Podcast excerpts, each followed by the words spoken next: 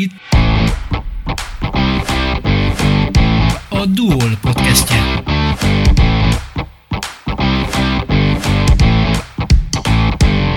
Az iskola és az óvoda megkezdése egyet jelent azzal, hogy a gyerekek visszatérnek a közösségekbe, és rövid időn belül lehűl a levegő is. Ilyenkor pedig a gyerekek hajlamosabbak a betegségekre, és sokszor előfordul, hogy a család többi tagját is megfertőzik. Hogy hogy lehet ezeket gyógynövények segítségével megelőzni vagy kezelni? Erről kérdezem Láncs és Rita gyógynövény szakértőt. Köszönöm, hogy elfogadtad a meghívásunkat. Én is köszönöm szépen. Általánosságban hogyan erősíthetjük a gyerekek immunrendszerét gyógynövények segítségével? Mhm. Hát igen, hogyha gyógynövényekben gondolkodunk, azért van jó pár olyan növényünk, amit nyugodtan gyerekeknek is adhatunk. Ilyen például szerintem azért a hallgatók is találkoztak vele, például a hársfavirág. Ugye sokszor úgy találkozunk vele, hogy hát megfázás tüneteit lehet vele kezelni, köhögést, ugye a mézét, azt ugye ismerjük, viszont van benne olyan flavonoid tartalom, ami nagyon jó immunerősítő is. Nem ajánlom azért ezt mindennapos használatra, tehát hogyha mondjuk ez így megtetszik a hallgatóknak, hogy na, akkor innentől kezdve hása virágtával indítjuk a napot, tehát csak ezzel nem illik, mert azért magas az illóolaj tartalma, de lehet, hogy változatosan, hogy egyszer mondjuk a hása virágot tesszük az asztalra, valamikor például az apró bojtorjánt, annak főleg a megelőzésre van ö, nagyobb szerepe, tehát ö, gyulladást csökkentő, segíti azt, hogy tényleg a, a szervezetben ne legyenek problémák, tehát ne gyulladjon be hirtelen valamelyik terület, a légutak, vagy a gyomor, bélrendszer, vagy aztán elővehetjük a kakukfüvet, az is egy nagyon jó immunerősítő hatású növény, azt a felnőttek is ismerik, de gyerekeknek már két éves kortól nyugodtan lehet, ha elfogadják természetesen. Tehát az a baj, hogyha mondjuk egy ilyen bölcsis, ovis korosztályú gyerekről beszélünk, akkor nehéz azért így a teákat hát odaadni nekik, mert nem biztos, hogy elfogadják. Én a szülőknek azt szoktam javasolni, hogy ha szeretnék mégis a gyógynövényeknek úgymond ezt a jótékony hatását kihasználni, akkor egy kicsit kicsit játszani kell. Tehát megfőzzük szépen a teát, tehát akár egy ilyen több komponensű is lehet, és bele kell csempészni mondjuk egy gyümölcslébe, vagy amit elfogad a gyerek. Lehet az egy limonádé, szörp, hogyha esetleg olyan, de főleg az ilyen domináns, tehát ilyen gyümölcsös ízvilágba lehet a legjobban szerintem így belekeverni ezeket a gyógynövényes, úgymond teákat. Úgyhogy így kell egyébként valahogy bejutatni a szervezetbe, de még akkor megemlítem például a bazsalikom is ilyen, tehát az egy fűszernövény, de egyébként egy nagyon jó fertőtlenítőszer és egy nagyon jó immun erősítő hatású növény. Ilyen például még az aranyvesző, ezt is kevesen tudják, sokan bosszankodnak, hogy például a kanadai aranyvesző most virágzik, és hogy milyen invazív fajról van szó. Egy gyönyörű növény, és egyébként így virágzás időszakában kell gyűjteni, és neki is rengeteg flavonoid tartalma van, ami immunerősítő. És azt is hát kis mennyiségben azért lehet alkalmazni, illetve felnőtteknek és gyerekeknek egyaránt szoktam javasolni, hogyha nem akarunk egy növényt választani, mert bizonytalanok vagyunk, hogy tényleg jól választunk-e, akkor csináljunk, készítsünk egy ilyen teakeveréket, aminek ugye több komponense van. Ezekben mindenképpen kerüljön, tehát a hársavirág, az aranyvesző, a kakukkfű, esetleg ha ismerik a szurokfüvet, ami igazából az oregánó, akkor lehet egy kis bazsalikon, és tegyünk hozzá mindenképpen egy kis csalánt, gyermekláncfűle levelet vagy virágot, attól függ, hogy milyen időszakban vagyunk, mivel ezeknek nagyon jó az ásanyag tartalma, van egy kis tisztító hatásuk, de ez így összesítve nagyon jól erősítik a gyógynövények hatékonyságát, tehát érdemes ilyen keverékben gondolkodni, esetleg még apró bojtorjánt szoktam javasolni, és akkor még ilyen ízfokozónak, hogyha mondjuk felnőttek tényleg így ö, szeretnék fogyasztani, vagy már nagyobb iskolás gyerekek mondjuk szeretik a tát, akkor még lehet lehet a teába tenni mondjuk akácvirágot, annak egy nagyon kellemes íze van, az azért jó, mert legalább a gyomrot kíméli, tehát hogy nem tesz olyan savassá, vagy tehetünk bele mentát, annak is nagyon jó hatása van, úgyhogy egy ilyen kis komplexet lehet készíteni. Én például a kislányomnak, ha beteg, vagy hogyha úgy érzem, hogy szüksége van rá, akkor én a ilyen higításba, hogy egy kis gyümölcslé, ugye abban, mit pár evőkanál tea, akkor még azt is fölhigítom egy kis víz vízzel, és akkor így szoktam odaadni. Néha megérzi, hogy mm, szerintem ebbe tettél valamit, de megissza, tehát hogy jobban elfogadja.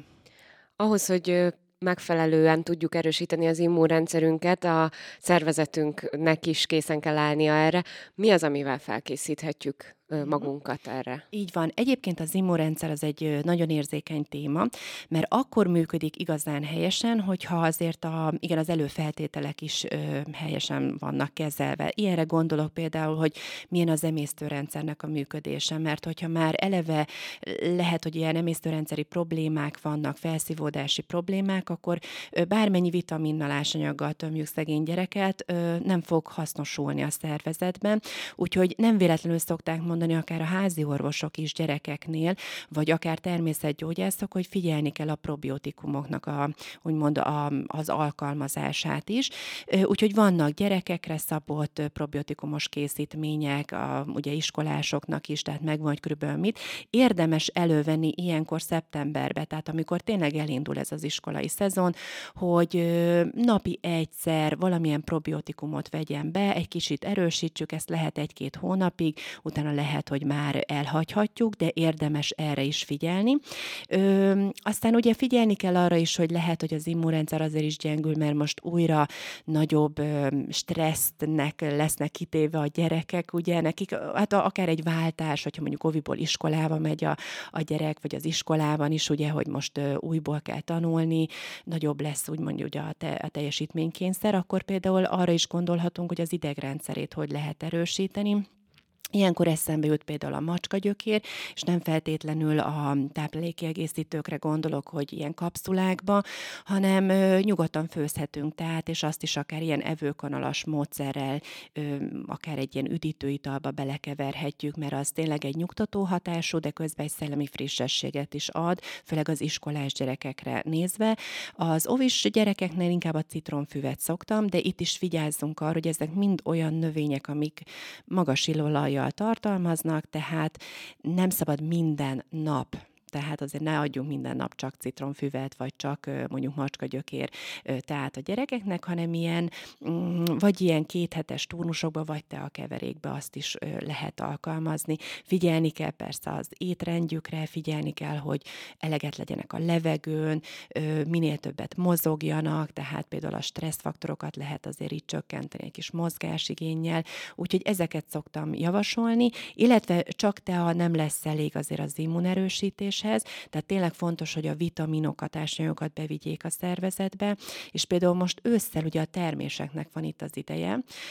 Ilyenkor így eszembe jut például az, hogy milyen jó, hogyha gyűjtünk most így, például augusztus-szeptember környékén ugye még van szeder, annak is nagyon magas a flavonoid tartalma, nagyon jó kis immunerősítő hatása van, akkor lehet még talán gyűjteni a bodzabogyót, ugye abból is lehet, hogy azt nem szabad nyersen, azt, azt tényleg főzve kell elkészíteni, akár lekvárnak, akár szörpnek, nem véletlenül ilyen akár ilyen gyerek, nem mondom, hogy tápszer, de ezeket a, a hozzátáplálásnál is, is elég sokszor előjön a bodza velő, mert nagyon jó kis immunerősítő hatása van, tehát gyerekeknek, kicsiknek, óvodásoknak is lehet akár ilyen lekvárt vagy szörpöt adni.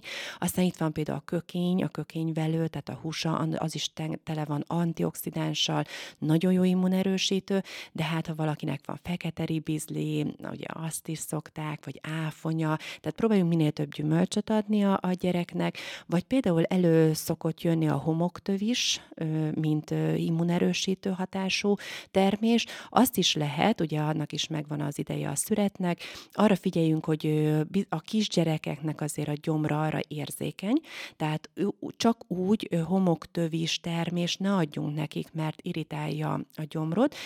Én is belefutottam sajnos egy ilyen helyzetbe, amikor még a kislányom ilyen két év alatti volt, hogy nem szabad töményen adni, ö, higítani kell, csak a felnőtt szervezet bírja azért a gyomra. Így viszont a homoktövisnek inkább az olaját szokták alkalmazni kisebb gyerekeknél, tehát mondjuk egy ovis gyereknél, inkább akkor a magjából készült kivont olajat lehetne. Aztán van ilyen, hogy bíborkasvirág, ezt a felnőttek is ismerik, valóban lehet azt is adni gyerekeknek, hát kicsiknek inkább golyócskákban, a homopátiás szerekbe szokták javasolni, Későbbiekben már, tehát iskolás gyerekeknek viszont már lehet ugyanúgy, mint a felnőtteknek, hogyha jól adagoljuk megfelelően, akkor ez a ehinácia cseppet lehet adni. Arra kell figyelni, hogy az ehináciának, hogyha házilag akarjuk készíteni, az ehináciának, ennek a bíbor kasvirágnak a gyökerében van ez az immunerősítő hatóanyag, tehát ezt házilag csak úgy lehet, hogyha kiássuk a növényt, letisztítva a gyökerét, egy, egy tintúrát, egy alkoholos bázist készítünk, ami természetesen nem így töményen, hanem, hanem vízben áztatva vagy gyümölcslébe kell cseppenteni.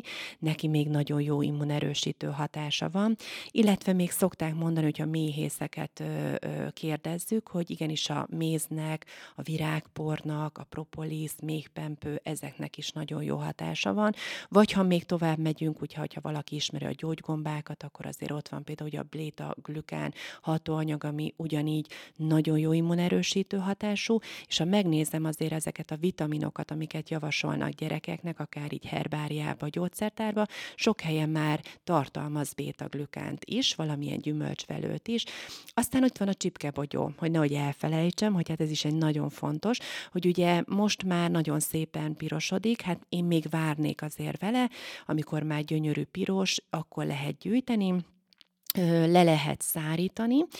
Általában a szárítást úgy javaslom, főleg, hogyha gyerekeknél szeretnénk használni, hogy ketté kéne vágni a termést, ki kéne szedni belőle a magokat, meg azokat a kis szőröket, és akkor úgy leszárítva később azt a szárítmányt hideg vízbe kell áztatni, vagy akár még össze is lehet törni, hogy jól kiázzon, és akkor azt egy ilyen félnapos áztatás után lehet adni, akár lehet egy picit langyosítani, és akkor például C-vitamint be lehet vinni természetes úton a, a gyerekeknek. Ö, ugye citromos vizet is szoktak javasolni, mint természetes lehetőség, vagy például most a túráim során somot gyűjtöttünk, hogyha van a kertünkben húsos som, vagy hogyha a túránk során, kirándulások során észrevesszük a somot, annak is nagyon magas a C-vitamin tartalma, magasabb, mint a csipkebogyónak, tehát azt is nyersen el lehet tehát kisgyerekeknek is rákcsálni, főleg az érettebbeket választunk, mert az azért már édes. A kemény az nagyon fanyar, azt nem fogják szeretni a gyerekek sem. Viszont olyat is csináltunk, hogy eltesszük a mélyhűtőbe, és később használjuk föl, tehát amikor télen eszünkbe jut, akkor kiolvasztjuk, és akkor utána ugyanúgy el lehet nyersen fogyasztani, hogy megmaradjon a C-vitamin tartalma. Említetted a helyes adagolás fontosságát. Azok, akik most ismerkednek a gyógynövényekkel, hol és hogyan ö, tudhatják meg azt, hogy melyik gyógynövényből mi a helyes adagolás? Uh-huh. A gyógynövénynél még viszonylag ö, könnyű dolgunk van, ugyanis ö, azt szokták mondani, hogy ugye hat hónaptól fölfelé gondolkodhatunk azért gyógynövényes tágban, bár nagyon pici babáknak is van azért lehetőség, tehát ilyen nagyon higított édesköményt azért szoktak javasolni, vagy állni is. Viszont onnan felfelé tényleg, tehát nem egy bögretát ö, gondoljunk el, képzeljünk el egy kisgyereknek, hanem én tényleg ezt az evőkanalas módszert szoktam javasolni, hogy amíg a gyerek nem kívánja és nem fogadja el, ez lehet, hogy meg kell várnunk a 6-7 éves korát, amikor már akár egy pohár teát meg fog inni, de addig tényleg csak előre elkészíthetünk egy ilyen immunerősítő teakeveréket, és akkor egy-egy evők kanálnyit belekeverhetünk. Mondjuk egy napi maximum háromszor tehát ugyanúgy, mint a felnőtteknél, hogy napi három bögre, tehát a felnőtteknek mondjuk napi három bögre, akkor a gyerekeknek lehet úgy, hogy háromszor egy-két evőkanálnyit beletehetünk a, mondjuk a szörpjükbe, vagy akár a gyümölcslevükbe. Jó, tehát így, így kell az adagolásra figyelni, tehát nem, nem kell túlzásba esni.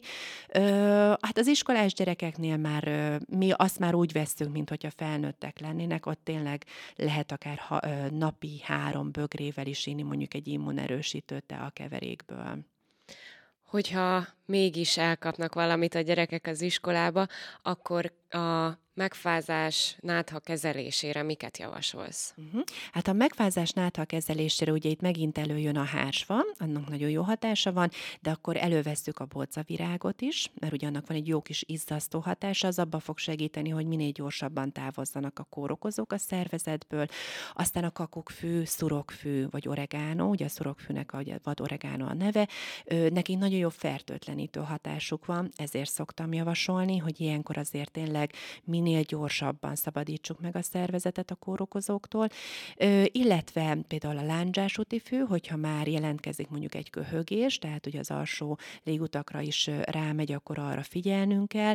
Meg kell nézni, hogy mennyire hurutos mondjuk a, a tünet, mert akkor valami hurutoldót is érdemes, ánis, édeskömény, ezeket szokták javasolni kisgyerekeknek is. Ezek nem túl erősek, viszont abban segítenek, hogy tényleg a váladék minél előbb felszabadulhasson. Van ilyen növényünk például a vasfű, annak is nagyon jó hurutoldó hatása van, úgyhogy ezeket szoktam javasolni ilyen megfázás tüneteinél. Ugye ilyenkor nem csak belsőleg teaként lehet fogyasztani, hanem ha valaki bírja, akkor egy kis gőzölést, párologtatást, tehát ha bírják a gyerekek. Felnőttek könnyebben, de a gyerekeknél is javasolt lenne, úgyhogy ezeket szoktam, ez én általános keverék. Ezeket a növényeket lehet használni a gőzöléshez is, vagy oda van más, ami? Ö, a gőzölés ezek a fertőtlenítő, tehát a fűszernövényeket, a kakukkfű, szurokfű, ö, hát az án is, ha valaki bírja, de szoktak például a szegfűszeget, sót beletenni ebbe a párologtatóba, vagy kamillát, aminek nagyon jó kis gyulladás csökkentő hatása van. Illetve nem mondtam, például az apró bojtorjentát is lehet alkalmazni megfázás tüneteire, hiszen annak egy jó kis gyulladás csökkentő hatása van. A már említett terméseken, gyümölcsökön túl az őszi időszakban kínál még számunkra valamit a természet? Igen, igen, ősszel, ugye igen, a termésekkel kezdünk, és majd szép lassan haladunk ugye a föld alatti részekhez, tehát a gyökérásásnak például majd ősszel lesz itt az ideje. Az is egy nagyon jó program, mert ugye keressünk például a fekete nadálytő gyökeret, katánkóró gyökerét. A katánkór az a cikória. Egyébként ez jó téma is, mert a cikória, maga, tehát a katánkóró, akár a föld feletti részeit nézzük, akár a, ugye a gyökerét nézzük, mindegyik nagyon nagyon jótékony az emésztőrendszerre, úgyhogy ha a gyerekek szeretik a maci kávét, egyébként az nagyon egészséges, mondjuk az jobb lenne, hogyha tényleg a nem túl cukros változatba, tehát hogyha tudunk szerezni tényleg ilyen szárítót, akár karamellizált, tehát pörkölt cikória gyökeret, akkor abból is lehet felnőtteknek is, meg azért gyerekeknek is mondjuk ilyen kis teljes kávét fogyasztani. Nagyon jó tesz az, az emésztőrendszerre, illetve a hasnyálmirigyre is nagyon jó hatással van. De szoktunk például gyermekláncű gyökeret ásni, annak a gyökerében is van inulin, tehát az is nagyon jó a hasnyálmirigyre illetve amit még találunk, csalán, nagybojtorján, tehát ezeknek az ideje egyébként ősszel lesz. A nem túl cukros változatra visszatérve, több terméssel kapcsolatban is említetted a szörpöt vagy a lekvárt. Ezeket hagyományos módon kell elkészíteni, vagy a cukor változtat valamit a hatásain? Uh-huh. Ez egy nagyon jó kérdés, mert alapjáratban én cukorral dolgozom, bár én is azt mondom, hogy azért a, vigyázni kell a mértékkel, tehát hogy azért túl sok cukrot ne vigyünk a szervezetbe, de én azért a szörpöket, lekvárokat általában hagyományos cukorral szoktam elkészíteni. Vannak viszont olyan készítmények, például akár szirupot is lehet, például a köhögésnél készít készíteni kakukkfűből, lándzsásúti fűből, fenyő, tűből, tűlevélből vagy rügyből például nagyon jó köptetőszereket vagy kőgés csillapítókat. Hát ott a nátszukrot szoktam a fehér cukor helyett, mert annak egy kicsit kellemesebb a, az íze. Ö, viszont ha valakinek már van problémája a cukorral, akkor lehet édesítőszert választani, csak nem javasolt mindenkinek, mert valaki például az édesítőszereket nem bírja, tehát lehet, hogy valami emésztőrendszeri problémái lesznek félnek tőle. Így ö, azt szoktam mondani, hogy aki megteheti, akkor válassza a mézet. Ugye ö, az a legegészségesebb, ha már édesítőszereknél tartunk, akkor az, illetve még ö, ismerek olyan szülőket, akik ilyen datoja pasztát választanak, és akkor a süteményekbe, vagy, vagy akár ilyen lekvárba inkább azt kevernek. Ez is egy jó megoldás egyébként, hogyha egy kicsit óckodunk a cukortól, akkor válasszunk valami természetesebbet a szárításra vonatkozóan, mint például a csipkebogyónál is, a levegőn kell szárítani ezeket a terméseket, vagy alacsonyabb hőfokon a sütőbe kell uh-huh. szárítani? Ó, ez is nagyon jó kérdés. Ö, általában ugye a csipkebogyót már akkor szoktuk szedni, amikor már úgy beindul a fűtés szezon, ezért ott általában úgy szoktuk, hogy ketté vágva, akár radiátorra vagy kájhára téve, valahol jól kiterítve egy tálcára, sütőpapírra elhelyezve ezeket, hogy szépen meg tudnak száradni. És szerintem ez a legoptimálisabb választás, ugyanis, hogyha a C-vitamin tartalmát meg szeretnénk őrizni, akkor nem szabad tényleg ilyen 50-60-70 fokon szárítani,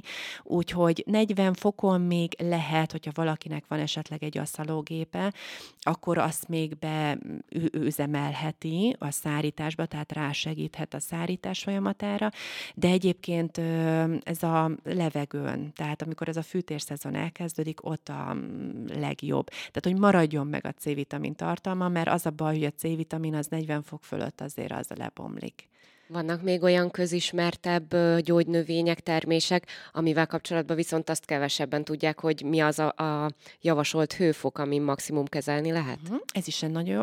Ö, valóban, tehát hogyha mondjuk magas az illóolajtartalma egyes növényeknek, fűszernövényeknek, vagy virágos hajtásoknak, ott is, hogyha esetleg aszalógébe szeretnénk, én nekem is van aszalom, akkor ha be tudjuk állítani a hőfokot, akkor ez a 40 és a, ez a 60 fok közé tegyük, 70 fok az már sok túl sok illójat el tud veszíteni, tehát szó szerint ö, ö, túl száríthatjuk a növényeket. Ö, igen, a C-vitamin tartalom itt kifejezetten a termésekre, de itt inkább a somra tudok gondolni, nem a somra, bocsánat, a csipkebogyóra tudok gondolni, bár valaki egyébként somot is szokott aszalni, tehát annál is ez a 40 fok lenne ideális, de én a somot nem szárítással szoktam eltenni, hanem azt tényleg vagy mély hűtőbe, és akkor bármikor kiveszem, ugye frissen el tudom fogyasztani. Mm, most más nem jut eszembe, de ezeket, ezeket szoktam mondani, igen, hogy erre érdemes figyelni. Reméljük, hogy minél többen, minél több mindenre figyelnek majd, amit elmondtál most nekünk. Köszönöm szépen, hogy elfogadtad a meghívásunkat. Én is köszönöm szépen. A Duol podcastjét hallották. Köszönjük, hogy velünk voltak. Tartsanak velünk legközelebb is!